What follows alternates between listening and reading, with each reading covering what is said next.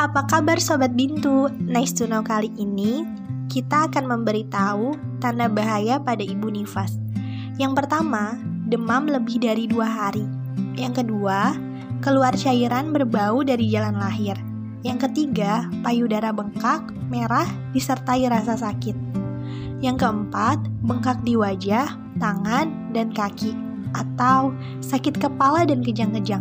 5. Ibu terlihat sedih, murung, dan menangis tanpa sebab atau depresi. 6. Pendarahan lewat jalan lahir. Tanda bahaya pada ibu nifas bisa dilihat di buku KIA halaman 28 ya Bunda.